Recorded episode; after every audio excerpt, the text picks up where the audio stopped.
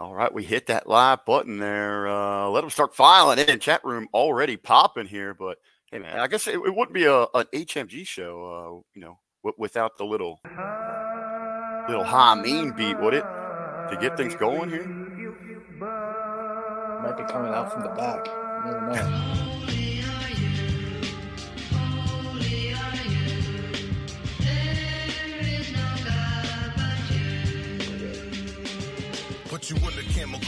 I like this version better than the original. I like the remake. Solid.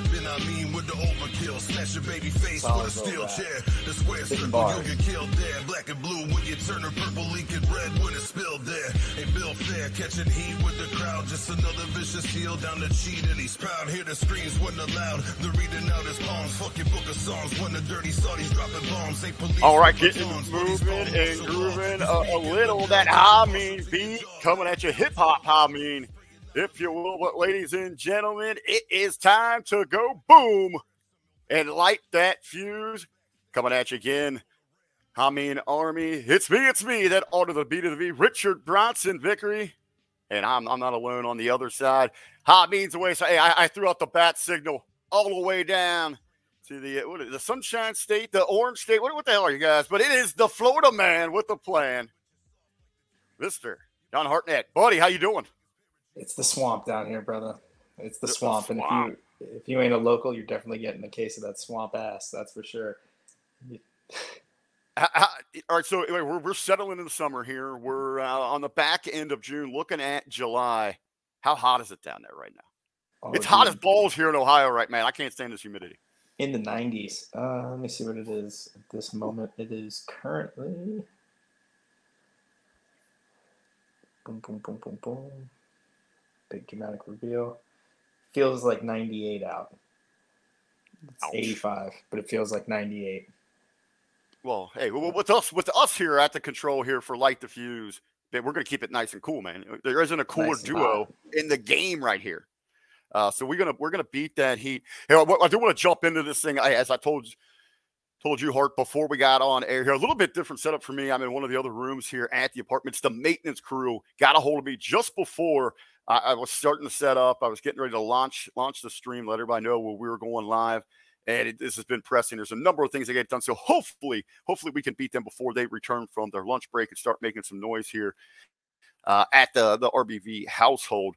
But wait, we'll do our best there. As I said, I've got some headlines pertaining to AEW. I'm going to pepper those in as we talk about last night's episode of Dynamite. Hey, but I did want to get things going.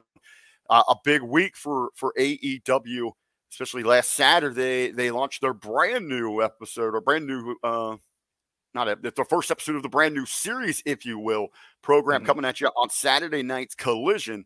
Hart, did you get to watch Collision? Yeah, I didn't watch it live.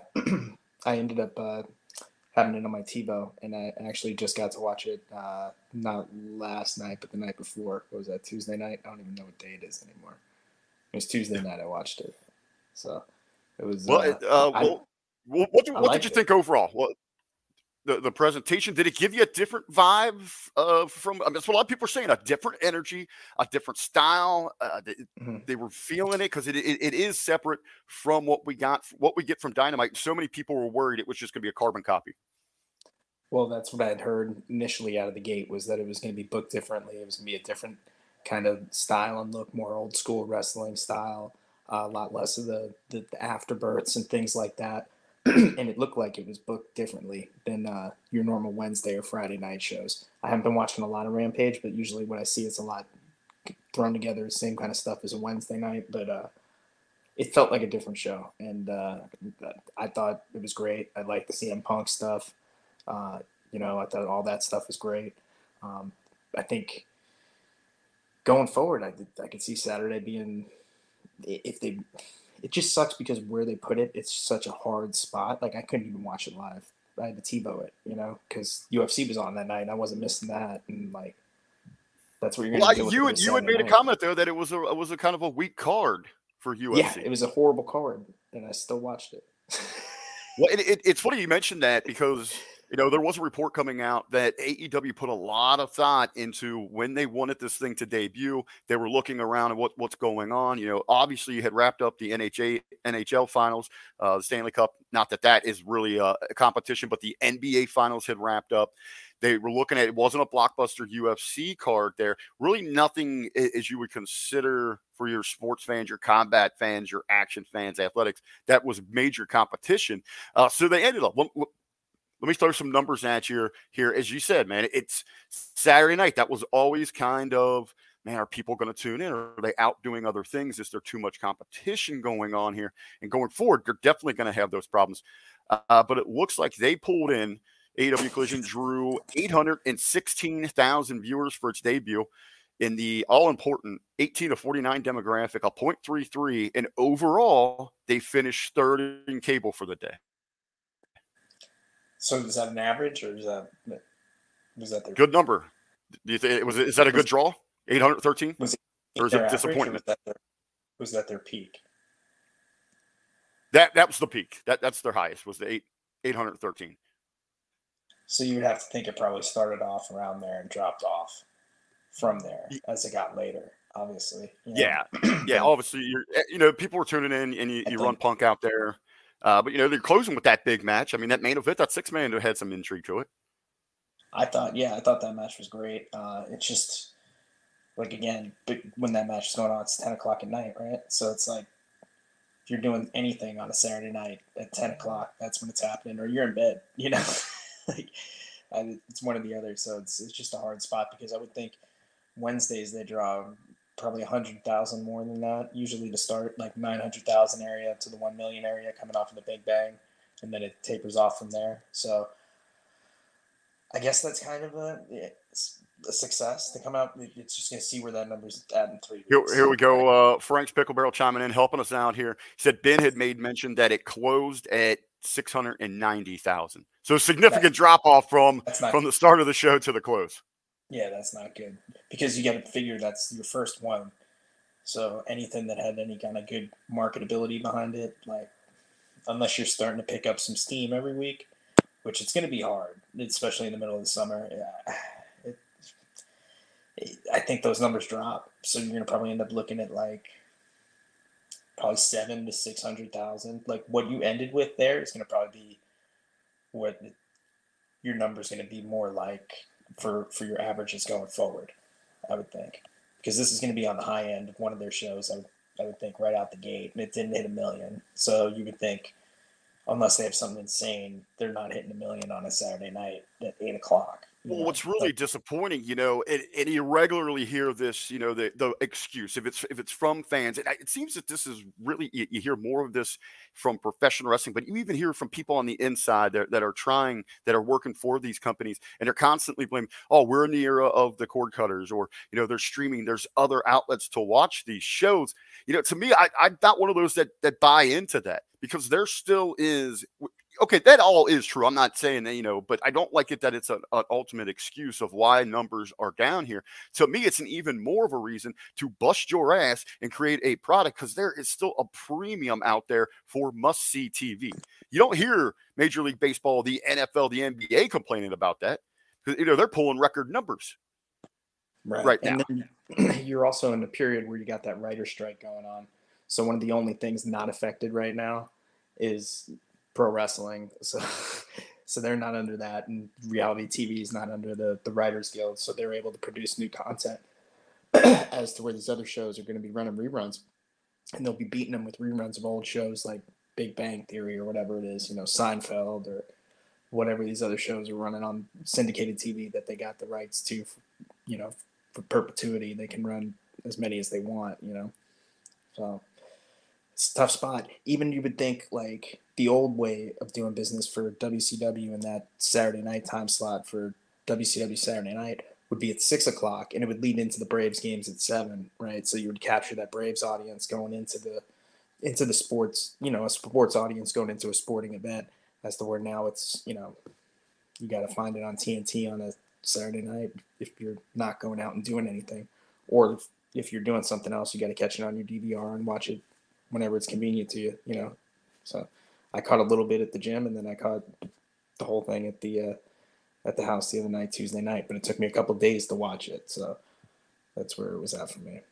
Yeah, it's interesting you mentioned that because I've heard this conversation a few times.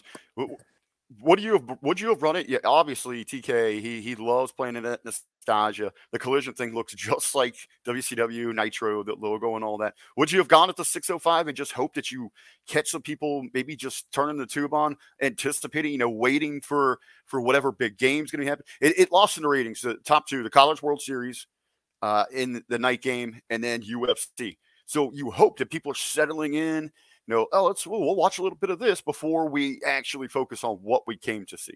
Or would you, or other people have suggested you go like the WWE route back in the day and, you know, like for challenger superstars and do it like at 11 a.m. or noon Eastern. I think that's probably the better spot. 6 o'clock would probably be the threshold of like the latest I'd be willing to go because you could still catch people that want to have a nightlife or go somewhere, do something at 7, you know, or 8 o'clock, 7 o'clock, they can get out of there, be where they need to be by 8, you know, so it's a good chance you can catch them for at least the first half of the show, if not the whole thing, and keep it short, do it an hour, you know, doing 2 hours at 8 o'clock on a Saturday night is kind of, it's a tough pull, dude. You got to be the best thing in town. You're going up against people wanting to go out to dinner, movies, date night, you know, sporting events, any other kind of. So, you know, we're just getting started. And, you know, just talking about what people have going on in their lives. It's a very sociable time of the week to get out and about. But you've also got this was just a clean weekend for them. You're going to start running into the premier game of the week in college football. You have big bouts for UFC. Hell, even inside of the wrestling bubble, WWE's running their premium live events on Saturday nights now. Yeah, which I don't think that's a good idea either. But, I mean, somebody somewhere is running numbers and they're telling them it's a good idea. I don't see where those numbers could be coming from. But I would think somebody somewhere has told them, like, yeah, we can succeed in this. This will produce. But I just don't see how. Like you said, you just gave a few examples of what's going to run against it. And this was a strong showing for them. So it's only going to go down, even though it was a really good show, right? So it's like, kind of damned if you do, damned if you don't. If you're not on really early, I think it hurts, you know, on a Saturday, you know, it's a tough time. You have a better shot on a Sunday night because, you know, you're going to catch the audience that doesn't want to go somewhere, needs to be at work in the morning, right? But Saturday night, dude, it's tough time slot. And like I said, you got the writer's strike right now. So when they end up coming back, you get all these new series and stuff that they're going to be cranking out like crazy. They'll be, you know, whatever it is, Saturday night, Sopranos, Deadwood, whatever, you know, like whatever the hit show will be, then Westworld, whatever. I don't know. Well, like you said, though, I mean, once they get back in it, they're going to have all this on the shelf. They're going to be mass producing this content, which is going to be, again, when you have those hit series, they become, if you're going to binge them or whatever, how they release them, but they're being talked about in society. Those are must-see TV. You tune into those things. You know, it's not sit around for a couple of days. When that first one or that next episode airs, you want to be on top of it so you're not behind when you go out and about the next day. Yeah, I feel like a lot of them are releasing for the binge, but very few and far between. But if you have a really good series, like Game of Thrones was coming out every Saturday night and everybody was watching it at 10 o'clock on a Saturday, right? Or whatever it was, 8 o'clock on a Saturday, 10 o'clock. And they had an audience for that. They appealed to everybody. This doesn't appeal to everybody, but it was the best. It was the best presentation I'd seen of AEW as wrestling so far, right? Like, if that makes sense. So it's like it's a good product. It's just been really. That's a rough spot, man. You know, I would say, you know, talk about time and those late nights. I agree with you, Jimbo here. He gets tired watching this thing, and there's so many times when I'm watching Dynamite and I'm getting ready for, you know, light the fuse here. I have to wake up and I don't retain anything that I watched from the night before. I have to go back and re-watch the thing to get ready to know what the hell I'm talking about. Yeah. I feel like if I was younger, I would have been telling you I wanted more. But now as I'm older, it's just like, dude, just give me an hour, you know, tell me a good story inside of an hour. I don't want to see every match go in 20 minutes. And like, I even heard Cornette bring up a good point. It was just you know, they only bring up the time limits when they want to introduce a draw on. There should be times counted all the time and things like that. And they should be keeping their times down. Like, all this stuff makes sense, but it's just like, You know, like, I feel like if you condensed everything, put inside an hour, treated it like a real sport, hard-hitting big guys, people my size getting absolutely murdered inside of a minute, you know what I mean? Like, things would make more sense, and you can build more characters. You can get things more across inside an hour of television than dragging people through 2 hours, making them see everything in the kitchen sink in the first 20 minutes and then being like, you will see more of this 20 minutes every time. You know what I mean? Like, now, are they going to be in trouble early because they're already going? I mean, they're selling this thing. You know, again, we're talking about the premium for live must-see television. They're already going to tape on this thing. I believe this week's already being taped while they're up in Canada. The collisions will be taped this week? Yeah. I believe they're taping it maybe tomorrow night. But it is going to be taped. So now, you know, we know what we can get. Those people that 800,000 or whatever you're in that range that are watching, are those in the bubble? You know, we can go, okay, I'm going to look results and see if anything looks interesting here. Nah, I'll check out. No big deal. Oh, if it's not live, you're screwed, you know, because then you're going to have all the results. Everything will be out there. People just wait, you know. There's no way you're really going to be in trouble. But if they're doing it live, they at least got the shot to pop a number with doing something, you know, big to draw on, keeping it live, and people make it must-see. You know, television, CM Punk's their draw right now. But if, God forbid, anything happens to him, man, what happens to that show, right? He gets hurt. He goes down for 6 months to a year. Something happens. That show probably takes a big kick in the nuts, right? I do like this one here. Todd Ranley with a great statement here. If we're getting tired watching Dynamite, Collision, late night wrestling. Wait until this. It's coming up this weekend. Forbidden Door will be Sunday night. We've got Friday. We've got Friday night Rampage coming out. So we've got an hour of that. We've got Saturday night Collision, 2 hours of that. And God knows how long this Forbidden Door event is going to be. 5 hours over under. And you're What's the betting man here? What's the shortest match? It's going to be like the Olympics, dude. Everybody's going to want a 20-minute floor routine. This isn't like nobody's getting in and out of there in 6 minutes. Nobody. Those are all going to be 25, 30. Plus, some of them are going over 30. Daniel Bryan and Okada, right? Or something like that? Yeah, that's your main event. An hour, 45 minutes. Right, how many matches? Yeah, I'm pulling up the card right now. But, you know, I was even thinking about that is, you know, wrapping up. I had to do it this morning. I got up early to rewatch some things and take some notes and all that. You got 11 matches on this card. And as you said, who is going to be the one to come out here and say, you know what? Yeah, I'll go out there and work that 10-minute match. That's not going to happen. Give me eight. Curtain to curtain. Who's saying that? Yeah. Hold on. There is actually 10 matches that we're going to get. There is a pre-show match. Athena versus Billy Starks. Those girls will probably go out there and go under 10. But again, that's on the pre-show. Omega and Ospreay, Danielson and Okada. Sanada and Jungle Boy. Omega and Ospreay and Danielson and Okada are going to be an hour each. That's 2 hours right there between entrances and the match. I was going to say I'd say 45 on those things, bro. Okada, and they're going to milk the entrance. They're going to milk the pageantry. It's going to be an hour each of them. The match itself will be 30 to 45 minutes, but each one of them is taking up an hour between their pre-match reel, the freaking entrance, whatever, Excalibur freaking yelling and screaming, blah, blah, blah. You know, it's going to be a good hour for each one of those, bro. So, surprisingly, only 3 multi-person matches.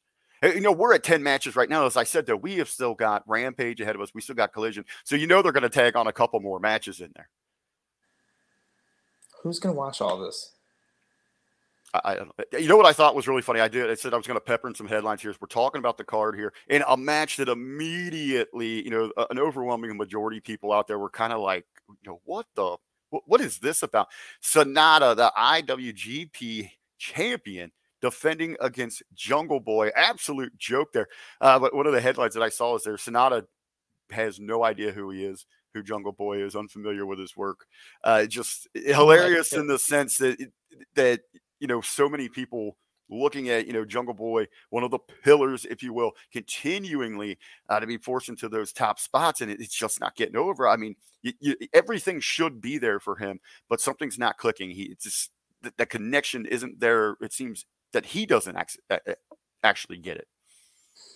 Yeah, you don't. I mean, there's a difference between doing the moves and getting it. You know what I mean? Anybody can learn moves. Not everybody can learn character. Not everybody can learn how to connect with an audience. Not everybody can learn how to listen to an audience and understand, you know, where does, you know, it's time to zig, it's time to zag. Have a, you know, a toolbox to go into of things to do that have nothing to do with flips. You know what I mean? Things that are just like character turns or character tweaks or things that you can do to lengthen or shorten the time out there that'll make the most out of your time and make the most out of the product. Not just hitting A to Z in a routine like it's a choreographed backup dance routine for the new kids on the block, bro. You know what I mean? Like, this isn't how it's two different things. And maybe it's not for him, but like, dude, Ben's gone over it before. The money's there on that guy. Nothing to do with the Jungle or being Jack Perry. It's being Luke Perry's kid, you know? Like, I know he doesn't want to be Luke Perry's kid, but you're Luke Perry's kid, bro. I get all that, you know, and I've had these conversations. I've been on with Ben and, you know, regularly listen to him across the board when he has laid out all of these plans, these different strategies to really play into what he believes are the strengths. And as Ben's laying those out, I wholeheartedly agree with him. But I got to be honest, you know, now, you know, actually seeing him evolve or not evolve, see, you know, where he's been, where he started to where he is now, I just don't think he gets it. I don't think whatever you do, he just doesn't have that same appeal, that charisma, that connection that you get from, you know, his dad, or you did from his dad. But if you dialed it up right and you put him in a spot and see, this is where like I know Ben said before and stuff, but like a Paul Heyman or somebody like that is very good at trying to find a strong spot, amplify the strong spot, find the weakness, hide it, right? So you find his strong spot. And the strong spot's the dad, and you're paying for these licenses and things like that. Like, how much would it be for him to license the 90210, like, rights to the song or some kind of, like, imagery to merchandise? You know what I'm saying? To where, dude, just when he said it, and I'm like, oh, my God, it's fucking genius. If you get this, the da-da, da-da, da-da, da-da, you know, the 90210 thing, and get the people clapping to that, bro, and they do it every time when he comes, like, there's so much money in that. And then the old school, like what's from the 90s is coming back. So if you do like an old school merch thing of like 90210, they do it right, it'll sell. You know what I mean? If you bring back these people who are, you know, these actors are out there that are still related to. Well, wasn't Dylan's look, he was like a 90s Fonz. Didn't he have like the pleather jacket and then he rode the motorcycle and all that? Bro. Yeah. He was the Fonz in the 90s. He had every teenage girl from, like, my age group, just absolutely, he was on every wall, you know what I mean? Everybody was into him. You had the other one from that show, the other one from Dawson's Creek, you can bring in him, kind of do something with, like, you know, a thing back and forth. There's so many things you can do with, like, all these other people that have absolutely nothing to do with taking bumps, and you could get this guy over, right? You're playing a stupid gimmick with Orange Cassidy. That's a comedy. I think it's the reverse. You can put all of these great ideas in front of him, give him every opportunity to succeed, and he is going to drop the ball. He is going to fumble it. Man, I just at this point, what I'm seeing from him, I gotta see him drop the play on a good play. Like, I'm seeing him drop the ball on plays that are like, okay, that wasn't going to fucking score anyway. Like, there was never money in Jungle Boy and Luchasaurus, man. You know what I mean? Like, that's not a brand, you know? Like, the way they're kind of trying to do it with the old Bam Bam and Dino kind of thing. Like, I get it, the Flintstones stuff, but, like, dude, you're Luke Perry's kid, dude. You just had him out there with one of, you know, a talent that one of the best of his generation in Christian, and he still didn't evolve. He still couldn't go forward. Bro, that guy is the greatest too, right? Like, if you can't do it with him, who are you going to do it with? But, right. And look what happened. He nothing. He is no better off Coming out of that, again, that's not what he's. That once again, that's not a play. Like, let me put it in like football terms. It's like we're goal line, right? And I'm bringing in, instead of bringing in my heavy hitting running back that I can plow through right into the, you know, right into the heart of the defense and get that extra yard to get this touchdown. I'm bringing in the freaking punter and saying, here, run that ball. It's only a yard. Score the touchdown. Like, that's not the play that the punter's there to run. You know what I mean? And, like, he's going to get eaten up every single time. He's not going to get in there. It's, you're putting him in a position to fail, right? Like, you have people that you could put into these positions to succeed, and you're not putting them there. Like a Hobbs needed to be with Christian, you know, somebody like that. Well, you got what about here? Brantley mentioning turn Jungle Boy heel, and that actually is a headline out there, a news item on the sheets right now. Talks about turning him heel. Give him an entourage of valet. His, I believe he's dating Anna Jay. Give him, you know, some nice eye candy out there. Potentially get him a mouthpiece like that. I don't even know if that works. You know, that's just maybe because, you know, it's just kind of a recreation of what you had with Sammy and thank God she's gone. Stop thinking in the terms of like 20-minute matches. You got to think in terms of like where this guy can fit in on a show to pop the audience, and not drop the ball, right? Like, let's put him into positions where he doesn't have to wrestle for 20 minutes, right? Like, put him into positions where he doesn't have to bump, and his thing is the freaking 2 minute or a minute freaking skit, vignette, and then something that can play out in front of the audience, right? But it's got to be something that's constant and send them into this world that you make real, and then no matter how many takes it takes to get this guy to do it right, you could get him to do it right, you know? And then the payoff you do, and you pay it off, but it doesn't have to be 20 minutes, you know what I mean? And you tell a story of him and a girl, somebody else's guy, love triangle, bang, bang, boom, reference to 90210, give him the member berries on something with one of the chicks or guys from the show, or that like 90s era that was like a teen bop, like Jonathan Taylor Thomas fucking gimmick, you know what I mean? Like on these covers of these magazines, and use it to where it makes sense, bro. Because putting him in 20-minute matches, having him go 50-50 with guys that are 5 times his size, where he can't sell like Ricky Morton, and it's not going to make sense, and nobody cares. Like, it's, you're just putting him in positions to fail. No matter how many moves he can do, it's great. It just doesn't mean anything. There's no meaning to it. I'm to the point with him, and I know everything you guys lay out. I love the ideas, the strategies. I just don't think he gets it. I don't think he's going to get over no matter what the situation. But you do mention up there, man, with those that are absolutely rotten, you know, with those teen dramas. I do want to see a teen drama PSA program with him, you know, where he finds Tony all coked out. He's got to save him, brother. You know, one of those where one of the kids are addicted to drugs, or if any, if you guys remember Saved by the Bell when Jesse was taking the speed. Yeah. I'm so excited. Zach shaking her. Yeah, dude. And like, these are the people that, like, you're not drawing kids, dude, especially like 8 o'clock on a, whatever it is, 8 to 10 on a Wednesday night. You're not drawing little kids. You're drawing people that are that age, that's what they grew up with. And like, if you draw back into that, like, you can't even, like, if you or I would try to take something and like align ourselves with something like a Luke Perry or something with the 90s vibe like that, it would be so hard. But this guy's got it like gifted, and his whole thing is like, well, I'm not going to do it. I don't want to be known as my dad's kid. Like, brother, if that's what you are, lean into it. When life gives you something like that, you got to lean into it.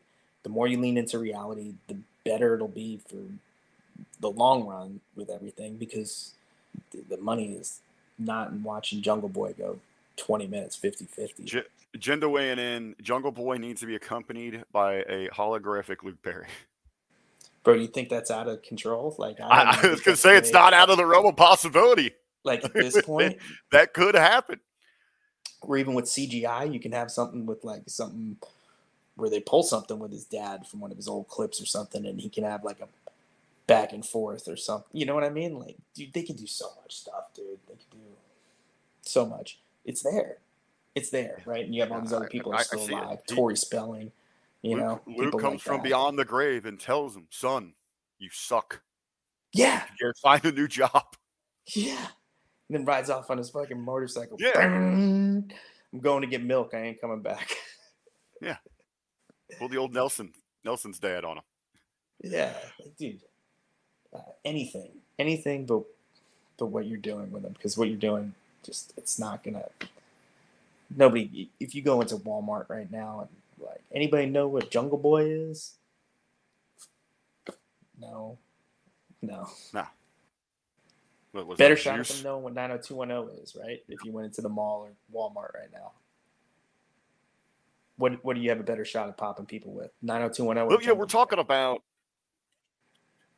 we're talking about the draw, the appeals of these AEW shows.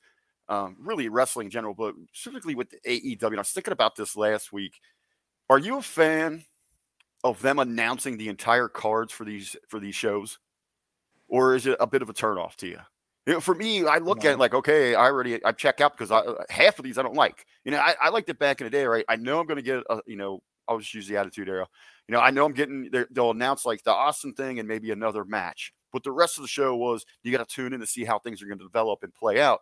With AEW, and I got to believe this is the role play wrestling booker in Tony Khan, you know, that he is so regularly talked about. You know, back when he played a game, because people had to submit, you know, their written interviews and all that for the characters.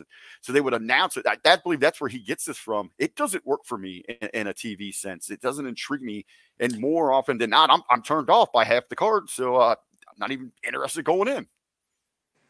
Yeah, I'm with you, because every morning I turned on that Saturday morning for Superstars and stuff, even the stuff that was pre-recorded, I didn't know what was coming, right? Nobody knew it was coming. Even if you went and looked in the TV guide, it didn't give you a full breakdown of what the card was. And so. They were just wrestling enhancement town, but you didn't know who was going to be in a special interview segment or something like that, or the big announcements that were coming. Right, and it kind of, dude, not to be a dick, but who's drawing out of those names anyway, you know what I mean? You're kind of better off just getting over the AEW brand at that point, unless it's a big match. Like, just brand the show and give them their matches, and give that little suspense in between, like what's coming next. But I'm okay with giving me, one big match, maybe not the main event, maybe that, you know, and that's another thing that they fail. You don't see across the board in wrestling anymore, because you remember the setup. You knew you had to be in there before Raw went on the air, or the War Zone, back when you know how it would go. But you had to be there because they were going to set up something in that first segment that would set up the main event typically, and then they would weave different stories with it throughout the show. Now it's all, you know, Saturday Night Live-esque. Okay, this gets over. Now we're just completely moving on to the next thing here. Yeah, nothing has any continuity to do with last week, and it's all over the place, and we're bringing these people from Japan that, well, you obviously everybody knows who this is. Nobody knows. Yeah, it's another thing, you know. It's why they're not growing the audience in this bubble. And, you know, if I don't know who, you know, Tokyo Joe is, they act like that's a me problem. No, it's your problem because you're not informing me and enlightening me. You know, and why I should be excited about this thing. And you see it everywhere else. You know, if an NFL team is down to their third quarterback and that team is on a prime game, you know what they're doing in that pre-show? They're giving you every emotional story about this kid's journey to get you invested, to want to stick around and watch that game. And, dude, they'll find highlights from whether it's college or wherever they're from, previous teams, whatever team. Oh yeah, this is whoever, you know, they're making their debut tonight for barely made the practice squad. He was bagging groceries and now, you know, he's stuck with it and he got an opportunity to hold the clipboard and now it's his time, and that resonates in people because they've all been there. They've dreamed, you know, that they could step, you know, cross that threshold. They try to shuffle like little tiny like tidbits of that in between like them calling the match of like these guys going from like one spot to the next to the next to the next, where you don't have time to tell anything but what's going on in the ring, and they want you to digest the story while you're also trying to watch this and figure out who this is. You have no idea what you're even watching, you know, and then they hit some move and the guy Excalibur is going to yell it out and What did he just say? Yeah. You know, I don't know. It's, yeah. That's when I'm calling wrestling, and I go round and round with, some of the guys that I work with about this and just different, there's different styles. I understand that, but I don't call a lot of moves. I'll call big spots, make sure, if it's a signature, the finish, something like that, or the moment. But I'm constantly trying to, especially in indie wrestling, if you're watching an indie show, the names of the damn moves. But you might not know the guys you're watching. So it's important to tell you their backstories, what they're about, things of that nature. Or I find different ways to pepper in their brand. If I'm calling a Hameen thing, I can still, even though he's the heel, I should not be supporting him because I'm usually a straight guy on the call. But yeah, just Ben Hameen, do you believe that he has the audacity to think that people are going to go to prowrestlingtees.com/Ben Hameen even buy it, so you pepper things in like that. Yeah. But dude, you would think even with all this Forbidden Door stuff, like you got access to New Japan, obviously, like throw like a couple minute sizzle package together, with these guys before you have to send them out there. And everybody has to pretend like they know who they are already. Like, and that would be, instead of going out there on television every week and giving us, going 15, 20 minutes inside of these matches, cut that back. And throughout the show, you have got somebody that has that great connection between Western wrestling and the East in Kevin Kelly, who is on the Collision. Mm-hmm. Have him come in and introduce and tell those stories. We were talking about Sanada before, you said he's on there cutting the promo. He can't speak any damn English. And you're sitting trying to read this. Yeah. Yeah, right. So it's like. And you're trying to let him get himself. He looks like $1 million. Yeah, I mean, he screams superstar, but let someone else communicate that to us. To real quickly let us know who he is. And again, it's, if we don't know who they are, that's on us. And it shouldn't be the case. Yeah, and then it's coming back to, like, here we are with this guy. You're putting him in a position to fail, right? Like, why aren't you putting them in positions to succeed, especially if you want to get it over to a point where it's like, okay, this is somebody we care about, or this is somebody we want to draw smart. Like, you're putting this guy out there to talk. He can't speak English, bro. What are you doing? Like, what are you doing? That makes sense. But whatever. Absolutely. Well, let's dive into this week's show. Again, we had, I'm looking at the graphic, all the announced matches and some of the appearances that we've had here. This week's Dynamite. Dynamite. Let me make sure this is the right. Oh, yeah. Okay. So they weren't in Canada yet, right? No, they're in Chicago. This was in Chicago. Okay, so you got that hot Chicago crowd here. They're heading into Canada beginning next week, I think it is.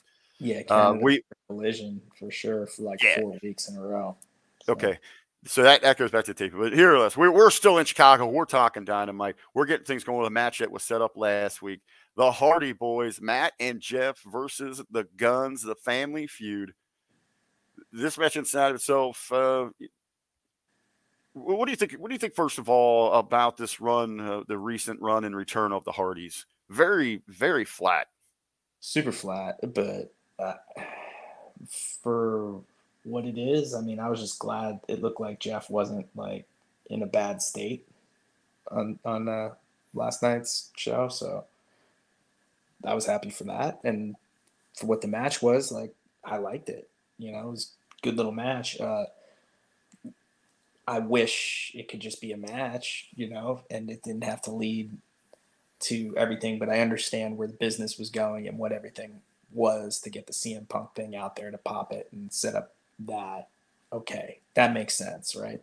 It's just, dude, it's every match, dude. Every match, you can't have just a match, There's got to be somebody's coming down and interfering, and then there's an afterbirth and ring the bell and, oh, my God, here comes 6 more people, But, like, at least this one, there's a reason, right? This one seems like one of those matches we're talking about that is one of those teasers you do give us. There's enough intrigue here. You know, one of the greatest of all times, the Hardy Brothers, and what's, you know, the Young Guns that a lot of people see tremendous potential in going forward here. This is one of those where you just let this be a match that stands on its own. The Guns don't need to get a win here. Let the Hardys have a moment. What was really heartbreaking is, as you said, you know, they got to set up all this business with Bullet Club and set up a match going forward. You got the Punk surprise here, but the Hardys, they were a serious afterthought in this. They disappeared. Yeah. And I mean, this should be a big deal, right? Like, they should be getting good wins. They should be beating teams, but then they should also be making teams, right? So that's what they should be used for. I don't have a real problem with them. Well, you got to get them. You got to get them hot. You got to get them hot again. But exactly, before they go out there and start making these teams. I'm with you on that. Like, I don't have a problem with them putting the Guns over whatsoever, but it's just make it mean something. You know, don't make it seem like they're washed. You know, run them out there, have them beat up a few guys, get a few over, get a few W's. Start telling the story that they look better than ever. Right, because then it's like when you beat him, it means something. You just beat him, and it's like, oh my god, yeah. Talk about being afterthoughts here, like Retro Rocket's mentioning here that in AEW we had a already compound match, but it was on Rampage. Yeah, it was Friday night, right, in their worst slot, and probably only 500,000 people saw it, right? Like, right. Once again, putting people in positions to fail. Like, you got a commodity like that, you're not using your best time slot and your best show to use the Hardys. Like, you're using it for Action and Andretti. I don't know, whatever. It's I don't know. So how'd you feel? You know, we get the Punk sighting here. Obviously, they wanted the surprise. He even makes mention of it. I'm not even supposed to be on this show because of all the talks about roster splits and all that. Was it a good use? Again, we're talking about struggling numbers. Is that someone they should have announced, or at least some kind of teasers out there? Or is this a good use of a surprise? I think it really was last minute, which kind of gives it that cool feel. But I just think they blew it going with him right out the gate. Even though that's when your audience is going to be the strongest, I guess, and you're going to draw your biggest number with that show. I feel like the live crowd would have gotten even hotter if they were just CM Punk, CM Punk, CM Punk all night long, and then they got it, you know, as opposed to like they were chanting that right away, right? So So instead of, you want to hold this audience, so instead of ruining what could have been a perfectly fine little opener, get people excited between the Hardys and the Guns here, you cut to a backstage segment, old WWE trick, car pulls up, FTR gets out, they kind of say something to someone in the car, alluding that someone's still there. FTR says, hey, we'll be back to get you in a little bit. You know, so then they close. I wouldn't even did that. And you got that tease. Then you got that tease. Who's in the car there? Is it Punk? Is he going to come out? What's he going to do? Not even. So here's how you play that. And so you do that with, if you get them beat up and you're in Chicago, dude, you got the power of video and somebody and FaceTime, and I'm right on your phone. They FaceTime Punk. He's walking Larry, right? Oh, I'm just walking Larry and whatever, Wicker Park. I'm going to be there in 20 minutes. You know what I mean? And he shows up with the dog in 20 minutes, right? Like, he doesn't even go home. He shows up in his street clothes with the dog. And he hands the dog over to Ace, and then they go and fuck shit up, right? Like, that would be like – you'd be hooked, right? And you'd be like, oh, my God, Punk's coming. He's going to be there in 20 minutes. And you'd get the – set the time. Let people know to get on the internet, call people if they're not watching. Let them know when you're going to do it. Quick shout out here in the chat to our boys, the Outrunners. Shiloh, who is Truth Magnum, regularly stops in on the chats. We know that he watches along with all of our shows here. They've also, the Outrunners, all over the place, one of the best tag teams in the world today. They've done some spots there with AEW. Very surprised that they haven't been signed. I know AEW, top to bottom, are very high on the Outrunners, so keep your eyes open for them. Awesome gimmicks, throwback, incredible athletes that just get the business. Again, real good friends with Ted McNaylor, the Doctor, Man Beast, and Ben, all at OVW guys. So good shout out there, good notice there to them. We go this one. Oh my God, man! not because it was so corny, but I feel like they just missed so much in the presentation and marketing inside of this. The concession stand brawl, the last outlaw, Jeff Jarrett taking on Mark Briscoe. I had a feeling, you know, it's going to be cheesy. It's concession stand brawl, but damn, they played to the lowest common denominator on this thing. At least I know who everybody is in that match, right? Like, these other ones were such random mishmash of, like, oh, Will Ospreay and, oh, this guy, that guy. Just people. Who are these people? I like that. If you're going to say anything about it, at least we know who the hell the players are in this one. Every single person I knew who they were, right? Like, so it's like, you know who Jeff is, you know Mark, right? You know, and you get, they're the best workers you got around there. Jay. Like, Jay Lethal should be world champion. I don't know. Sonjay is even, like, to me, like, Sonjay is way more over than more than half that roster, right? So, like, but he wrestled in TNA when people actually watched it. So, I don't know. What got me here, you know, now I realize, because I was watching this thing, and I kept thinking they were in Canada already, but now even more so. They're in Chicago. It is known for, across the board, so many unique eats. Why did we had that one cheesy ass hot dog stand? It wasn't even a real hot dog stand. You can tell it was just set up for this thing. Why don't we play more to, like, one of the famous brands in the area for a Chicago style dog, a deep dish pizza? Work your way around to actual different concession stands, showing what they've got. Working in some different things like that. Going back, it popped me a couple weeks ago when Briscoe announced that he was going to be the guest referee for their tag match, and he said, "Hey, everybody, have a drink," and he handed a cup to Jarrett, and Jarrett threw it down on the ground because, you know, he's a recovery. Pour some beer on Jarrett's head, something like that, you know, to get that pop. Well, just a complete waste all the way around here to have go. And I'm okay with having fun in wrestling, but they just. They dropped the ball on this one. I was all right with it because, like I said, once again, when you got all this other stuff going on, at least I knew who was who. You know what I mean? They were doing Memphis, whatever. I'm with it. Papa Briscoe's there. I'm in. Yeah, that's all I need. Yeah, so, and again in this, Mark rolls up Jarrett with the schoolboy, gets the pin. And then again, though, you got a massive run in here. You know, you got the beatdown, and we've got the best friends. Christopher Daniels is in there. Here come the Lucha Brothers. It's okay. Everybody, you know, we couldn't get anything for you to do on this show, so we got to have a run-in. Once again, right? Like I said, at least the first one, it made sense because it was setting up the business that's actually going to make money like this. I was just like, that's what it is. Karen is the best in this segment. I'm agree with that. I can look at Karen a lot more on my television there. Nobody had any idea who was under that mask with the freaking hot sauce. Yeah. We go backstage. We go backstage. We have got the Blackpool Combat Club with Don Callis and Tashida, and they are setting it up. They set out the challenge. They want a. What was this? A 5-on-5 that they're going to set up for Forbidden Door. Obviously, Bryan's not going to be included in this because he's got Okada. So they set the challenge to the Elite. And the Elite are going to have to, you know, get some partners of their own. We'll go ahead and talk about that too. The Elite respond. Obviously, Kenny cannot. So they are going to recruit some individuals. Surprise, surprise. One of those individuals is Eddie Kingston.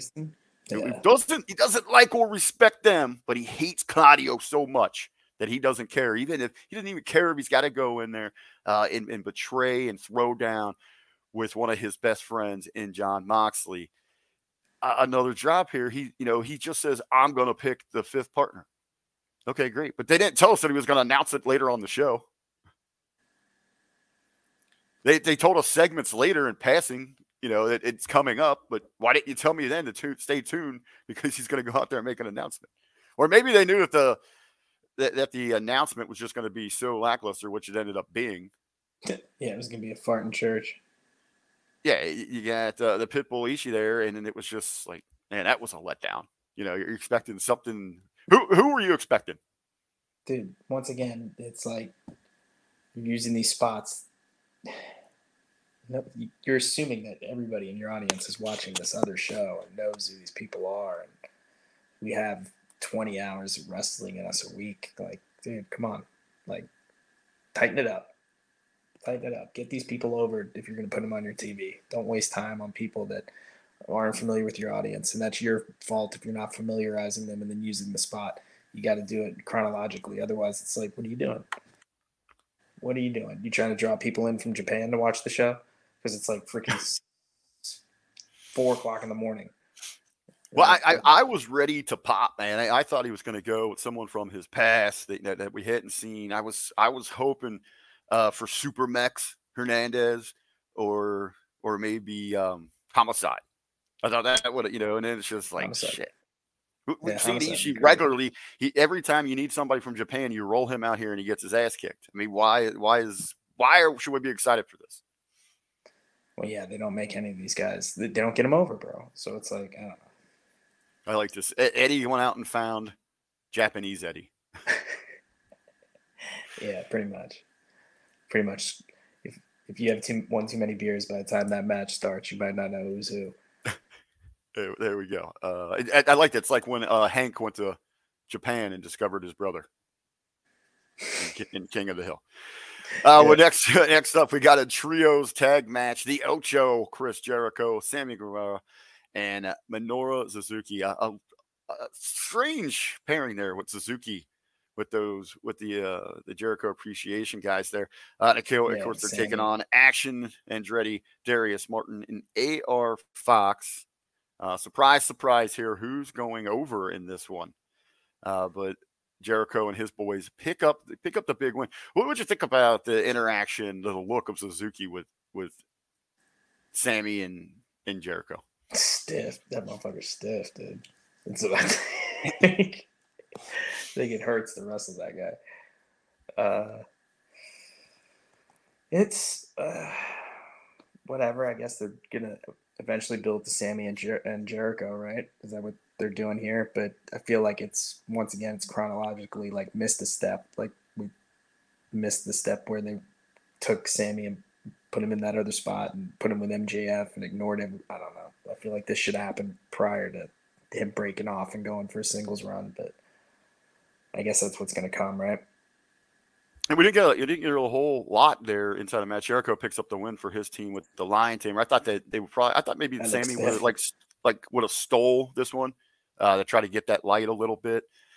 We do have after the match, Renee is in the ring. She's trying to get an interview. She is quickly cut off as Jericho steals the mic from her and begins to call out Sting.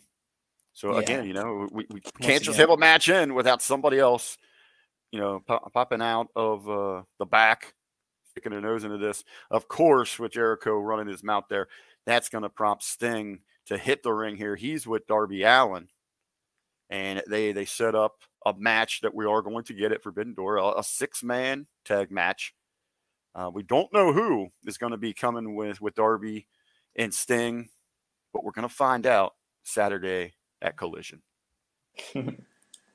Sure are. It's whatever. Is it Muda? Is he coming back for one more? Probably not. With all the tie-ins with Sting, to come back for what? I mean, who else could it be? I mean, we're running out of people on both of these rosters. Well, it's gonna be some Japanese dude we don't care about, bro. Like, that's what it's gonna be. It's the Forbidden Door. I don't know. Maybe Muda. I don't know. Doesn't matter. I hope Sting doesn't get hurt. Don't hurt Sting. Well, I mean, he's protected there inside. Well, you see, that's another point there, though. If you go Muda, then Darby's really going to have to pick up the workload for his team there. I mean, he's going to be the only one that'll be able to go in there and take a real bump. Yeah, it's got to be him taking all the heat. Quick shine up real quick. Him taking all the heat and then hot tag. Boom, boom, boom, boom. Okay, go home. But don't bump Sting. Please don't bump Sting. Or – Can we get over this wrestling Sting stuff now? Like, it's fucking 2023. It's still getting people still tuning. They get excited for him. But you're right, I mean, they got to watch the bumps that he's taking. He still looks magnificent. Even standing there next to Jericho, he looked damn impressive. Yeah, like, but brother, he's like 63 or some shit like that. Like, bro, I hurt myself getting out of the car this morning, going to work out. Like, you're going to put him in, like, he's twice my age.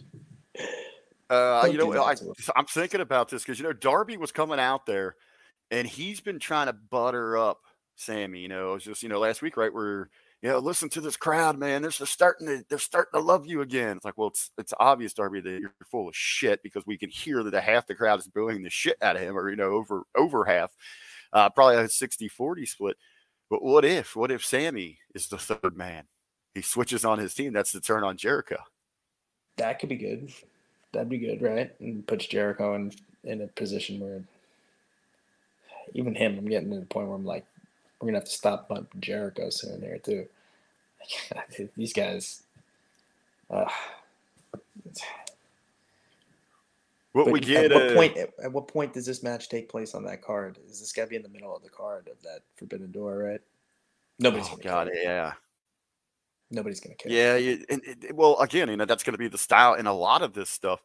You know, where do you place it where it can leave a lasting impression? Because it's going to be a whole lot of, you know, stops, you know, boom, 100 miles per hour, restart everything on this card, just one after another. It does seem if you're going to do the turn anywhere, it needs to have a platform where its own spotlight can shine out, where we can digest what had happened there, register it in an emotion. You have to do it the first match then, because everything after that is just going to be like, you're going to be watching 100 moves a match, and it's going to be who can hit harder and jump higher for 4 hours.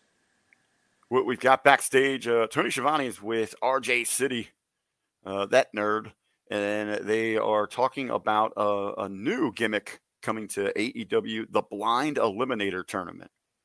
So essentially, right, this is pretty much like Lethal Lottery, correct? Yeah, some sort of. You take some of those weird pairings, those odd groups, you know, and if they can get through, the tournament, they win whatever. I was always a fan of the Lethal Lottery. I like it. I thought it was a unique, different gimmick there, and well, you know, back then though, you know, it'd be it's one event, and if your team, it was a blind draw. Random people getting paired up. So if your team won, then you would go on to, what was the name of the battle? Battle Brawl? Was that the Battle Royal? Yeah. It was, or the Battle Bowl, or whatever the hell it was. Battle Bowl. Yeah. Yeah. Yeah, that was cool. But you know, again, another recycled concept here that we get. But again, the Blind Eliminator Tournament will be coming at you. Brackets are going to be announced next week on Dynamite. So I'm sure when Ben gets back, we'll be talking to him about those. We already kind of touched base on this one. We get the Elite backstage. Again, you got Omega, Page, the Bucks. Omega not available for this one. Kingston comes in, tells us he's going to pick the fifth opponent there for the team up with those guys going into Forbidden Door. We got Adam Cole out in the ring, baby. Cole, you know, going on his rant. He didn't win last week, but neither did MJF. Cole is still hungry, determined to get that shot at the AEW Heavyweight Championship. And he's got the call out here. Here comes MJF. This one seemed like it usually enjoy these two on the mic. This one a little long, it seemed. But again, you know, the point of it is Cole coaxing MJF into finally accepting the match from the ace. To put the belt on the line at Forbidden Door. I liked a few things in there with MJF. Like, what is this? Am I supposed to? I'm supposed to wrestle every week now, you know? And they've even got him advertised first time ever. He's going to be on Rampage this week. That they're hoping to spike the number there. One of the things I didn't get about this thing though, if you're the guy chasing that championship, and it's gotten to a level where it's a little more personal. If you're Cole, isn't what you want is to take that belt off MJF, not somebody else getting an opportunity for it to potentially upset him and win it? Yeah. Yeah. I don't know. You're right. I can't tell you're wrong. It's the story you're trying to tell.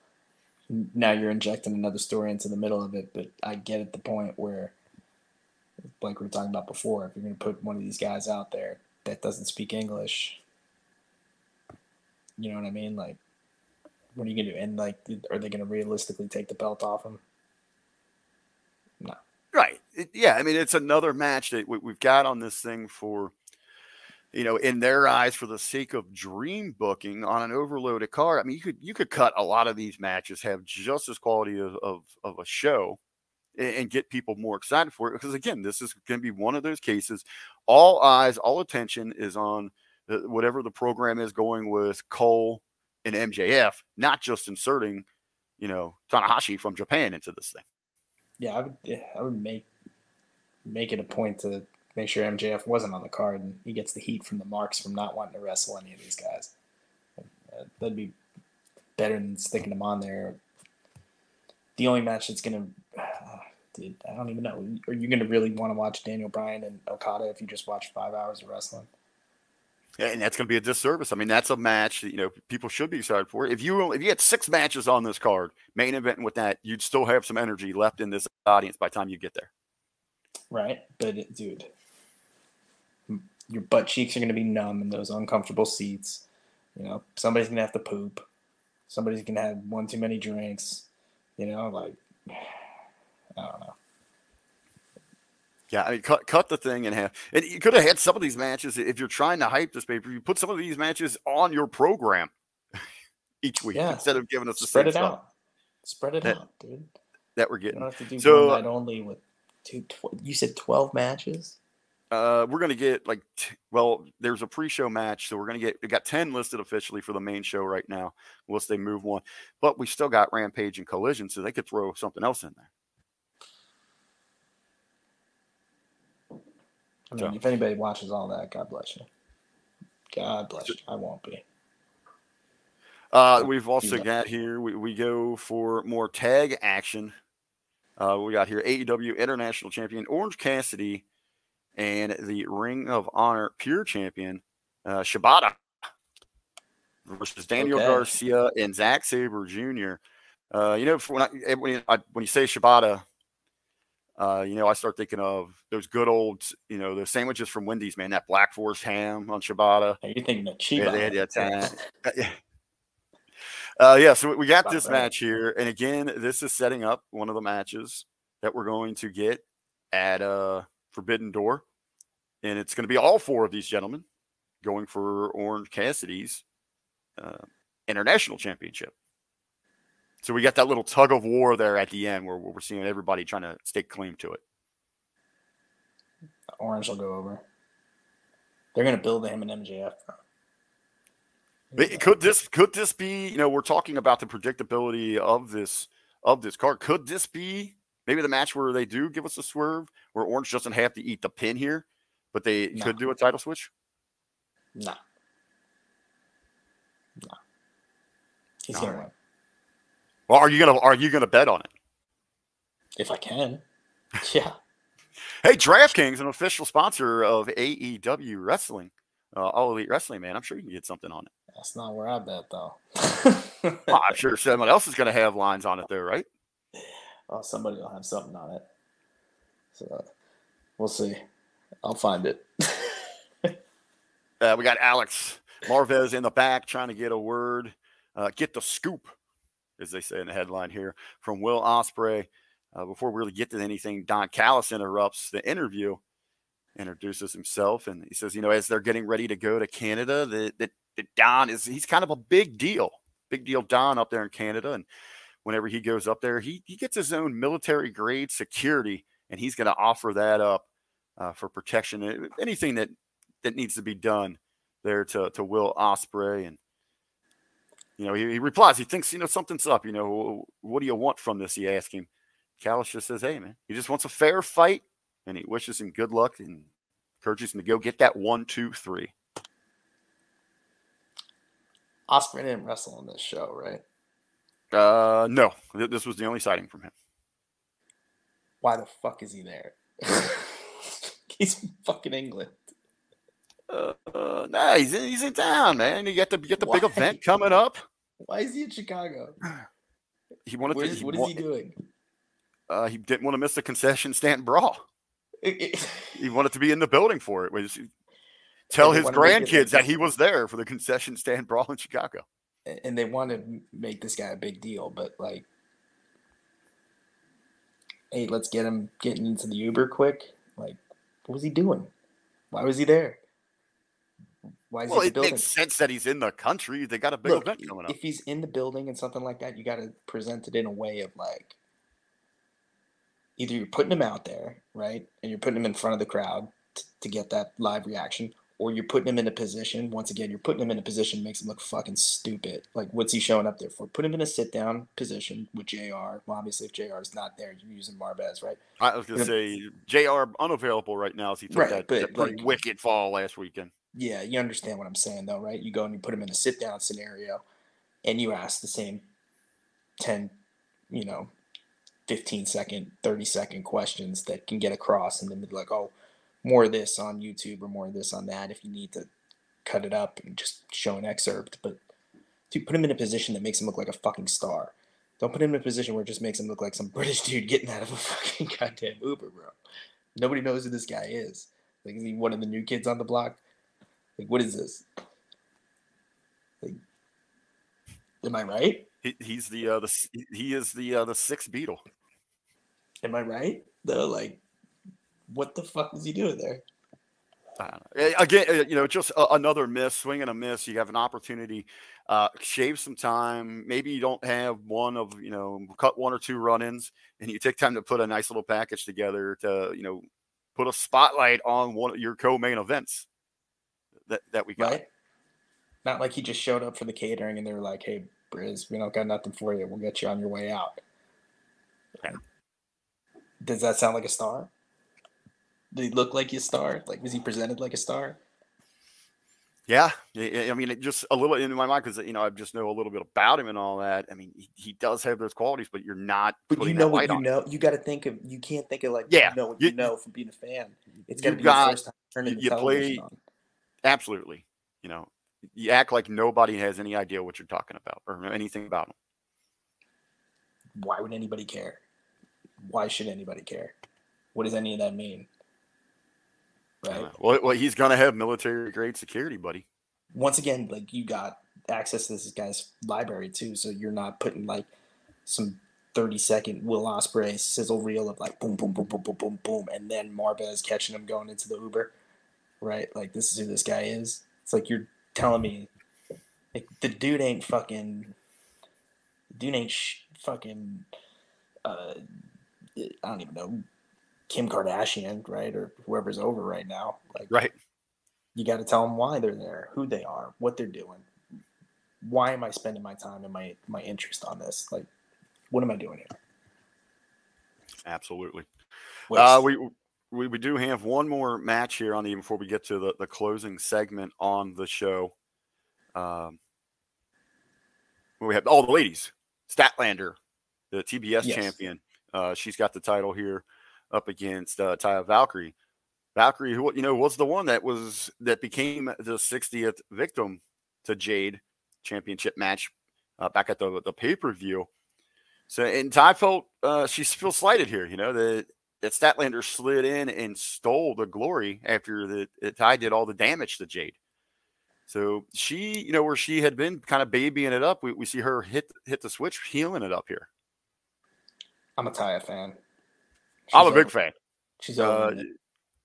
And, Johnny Boy is one, a lucky boy. Yeah. Yeah, he is, right? That guy can move. Dude, he hit the jackpot. But she's she can work, man. And that's the type of person you gotta put Statlander with right now, to get her up on par and put her in the best light. I mean, she's got to be the best worker available that Serena's, on the shelf, right? So that's who she should be having a long-term program with. But we'll see. We'll see what happens. But, yeah, good match, especially for the chicks matches with that belt, right? Like, they were all squashes there for green squashes there for a while, so it was actually a real wrestling match. It was nice. They main evented, which was crazy, and I thought they delivered. They did well, you know. Yeah, you know, watching that match, I did enjoy it, but just with her history, going out there and pushing herself, and I guess you got to test your limits there. But with Statlander, I'm always waiting for that injury. Yeah. Right. You know, it's some of the way that there's spots that she's hitting there and watching those legs, man. You just ain't sitting on the edge. Better this than Nyla Rose, right? Like, you know, at least you're in there with somebody that knows how to protect you and themselves. Dude, but anything that's impact to the knees, I think, is just stupid. So, yeah, but I'm old and in pain. Well, I would say, you know, a nice win here for Statlander, yeah. You know, to you know, keep that momentum going, showing that, you know, she's there at the top of that division. What we got going? Was there another women's segment inside of this? Oh yeah, just real quick. We had that Toni Storm and Willow Nightingale package. I didn't even catch that. It was real quick. You know, Toni just talking about how she's out for herself. Willow saying, you know, she doesn't agree with the tactics of Toni Storm, but has to respect her passion. It actually, this package, you know, what we've been alluding towards, mentioning that they should have been doing with some of these other ones. The way they set this up was probably the best way. It did more for this match than having those two do anything inside the arena. Put people in positions to succeed, man.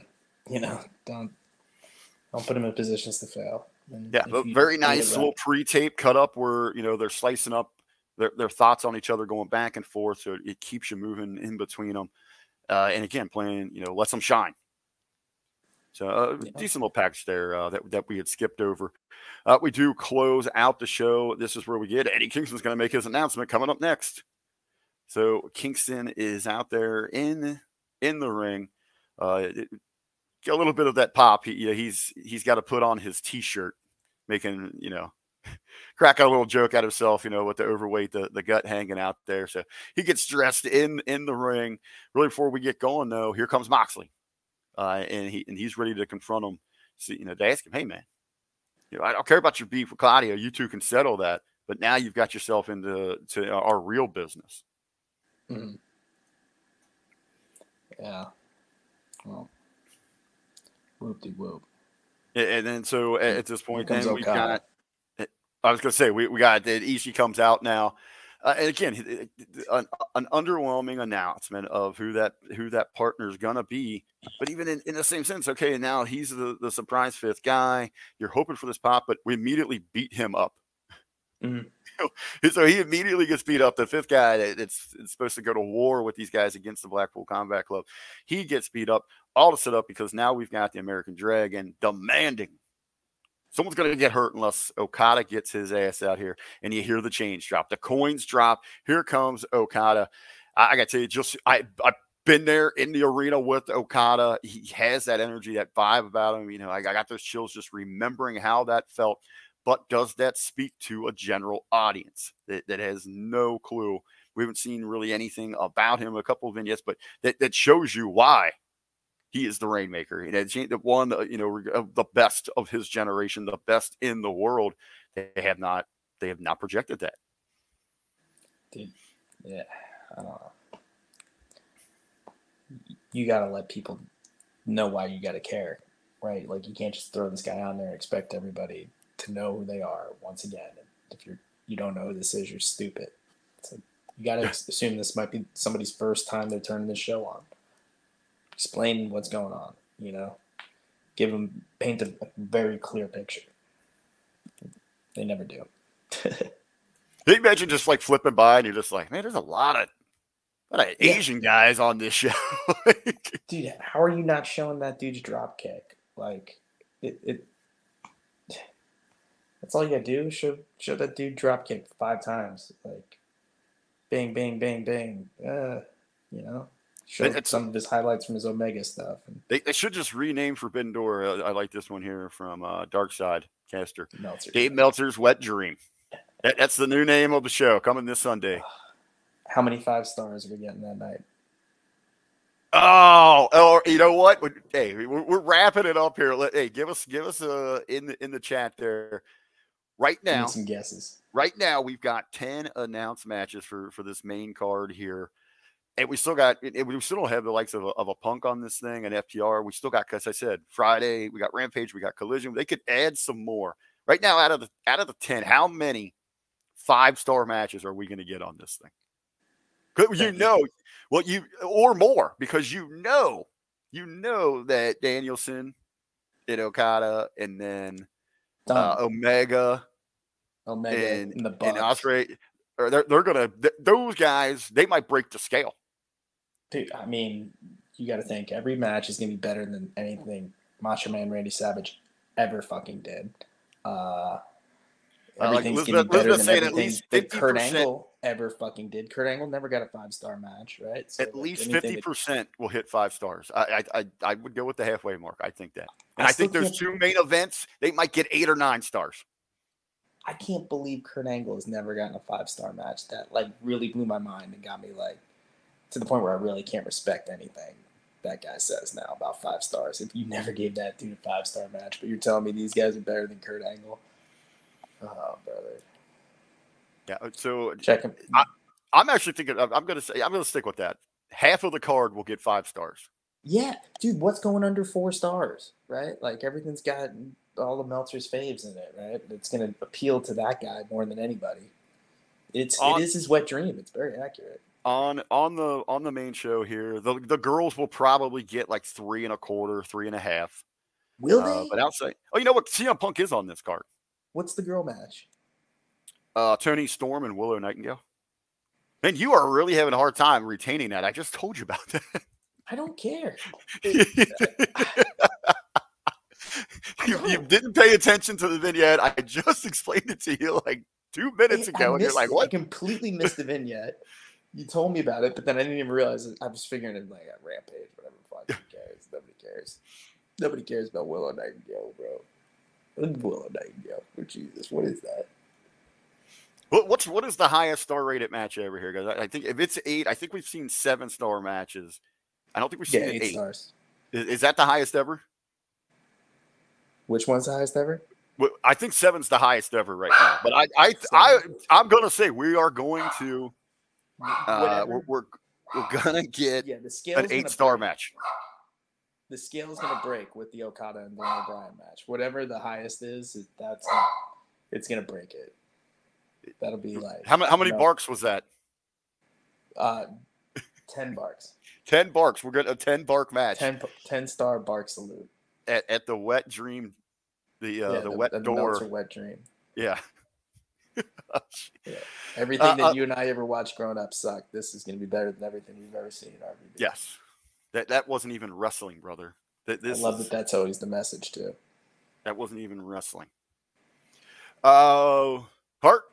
Well, we got through Dynamite here. Still to go. We have got Rampage. We have got Collision. We've got Forbidden Door. I know we're going to have all of that covered throughout the weekend here at HMG. Brother, thanks for joining.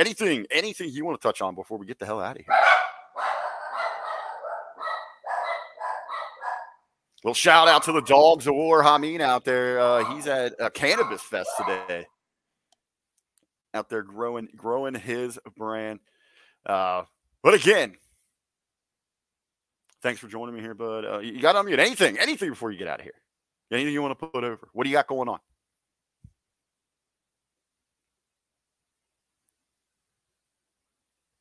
All right. He's gonna just chill out there in the Florida heat. He is getting ready for that big Willow Nightingale. Here you go. In typical Dynamite fashion, it's ending with a run-in. We gotta run it. There we go. We gotta run it. We gotta run it. A puffy run-in and still beat Timmy Baltimore to the run-in. Still beat Tim. All right, homie. Hey, make sure you stick with us across the board, everybody, throughout the weekend. We're gonna have all that coverage. The boys from Down Under be bringing the Rampage show, the Collision show. Ben and I will be back at it Monday morning in the locker room. You never know who's going to show up. I'm sure we're going to be talking about all those Chinese kung fu fighters that are joining us from the Far East after Forbidden Door. Hey, make sure also this week that you guys, this weekend, throughout the weekend and every day, stop in over on Facebook, the live discussion, the Hameen Media Group. Awesome chat over there. The latest scoops from our boy, Frito Scoops, William Alicia. Hey, also on Twitter, pick up all those great clips that Kaz and Elle put out there at the Hameen Media Group. Hey, ladies and gentlemen, it's a Thirsty Thursday. I've been eating today, so I gotta go get me some hashtag RBV eats out.